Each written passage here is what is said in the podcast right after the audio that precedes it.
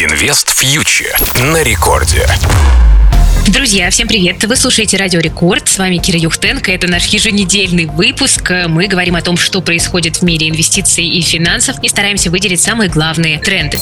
На этой неделе, друзья, мы все обращали внимание на сезон отчетов в США и наблюдали за тем, какие финансовые результаты показывают большие технологические компании. И надо сказать, что эти результаты не радуют, что, в общем-то, и было предсказуемо. Технологические компании хорошо и резво развивались на дешевой ликвидности, когда она была была, но по мере ужесточения монетарной политики, в первую очередь Федеральной резервной системы, деньги становятся дороже, и на этом фоне, как мы с вами видим, технологические компании тоже уже не показывают такие впечатляющие результаты. На этой неделе отчитывались э, Alphabet, отчитывалась компания Meta, признанная э, запрещенной и экстремистской на территории Российской Федерации, отчитывалась Microsoft, и все эти компании не порадовали ни фактическими результатами, ни прогнозами на следующие кварталы, что особенно важно. Но, правда, о рекордной квартальной выручке все-таки отчиталась компания Apple. Это инвесторам понравилось, но, тем не менее, в отношении продаж айфонов и услуг компания Apple тоже не оправдала ожиданий. Сейчас многие рассуждают о том, пришло ли время покупать э, технологические акции, которые достаточно заметно просели. Я бы все-таки, пожалуй, предостерегла от таких действий, даже несмотря на то, что мы видим, что многие из техногигантов по мультипликаторам сейчас оцениваются уже не так дорого. Там тот же Google ниже 20, Microsoft и Apple в районе 20 25 э, показывают PE. Amazon даже уже всего лишь 105. Tesla 70. Walmart, ну это уже не технологическая компания, но тем не менее 30. Конечно, мы видим, что рынок существенно подешевел, оценки немножечко устаканились. Если посмотреть на сектора, например, финансов, энергетики, там вообще компании оцениваются уже достаточно адекватно, но все-таки инвесторам, конечно, хочется быть уверенными в том, что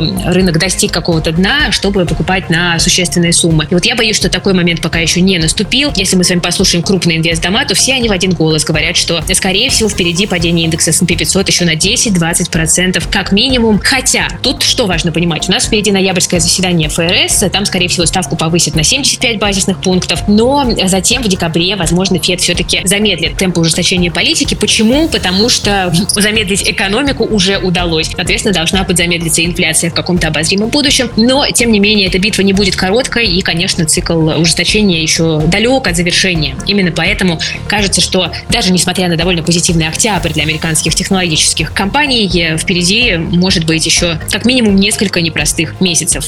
Поэтому здесь все зависит от вашей стратегии. Если вы покупаете условно каждую неделю или каждый месяц на равные суммы, продолжайте покупать и не меняйте ничего. Вы распределяете свои риски во времени. Но если вы готовите какую-то крупную сумму и думаете, когда же ее потратить на покупку акций, допустим, там дивидендных или акций роста, то явно все-таки вот того самого момента, когда можно входить на все, пока не наступило. И пока пока что он, кажется, не предвидится, судя по тем прогнозам, которые дают нам крупные корпорации.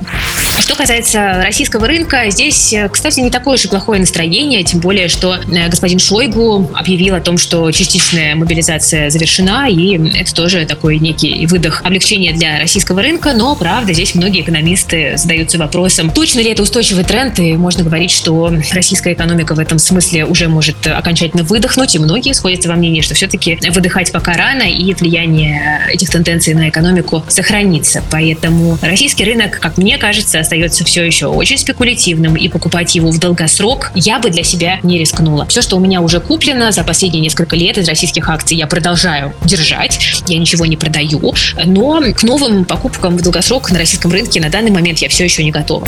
Кроме того, у нас на этой неделе были позитивные новости по разморозке активов. СПБ биржа заявила, что 10% заблокированных акций будут разморожены через процедуру обмена с крупным крупным институциональным инвесторам. Это, безусловно, хорошая новость. И 31 октября участие инвесторов в портфелях могут э, разблокироваться некоторые бумаги. Правда, пока непонятно, в каких пропорциях это все в реальности будет происходить, потому что, судя по всему, во многом это решение будет оставаться на стороне брокеров. Но в любом случае, конечно, позитивная новость в том, что какие-то разблокировки для широкой розницы возможны, и это дает нам какую-то надежду.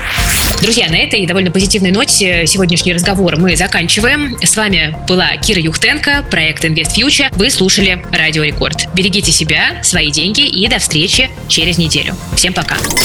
Инвест фьючер на Радио Рекорд.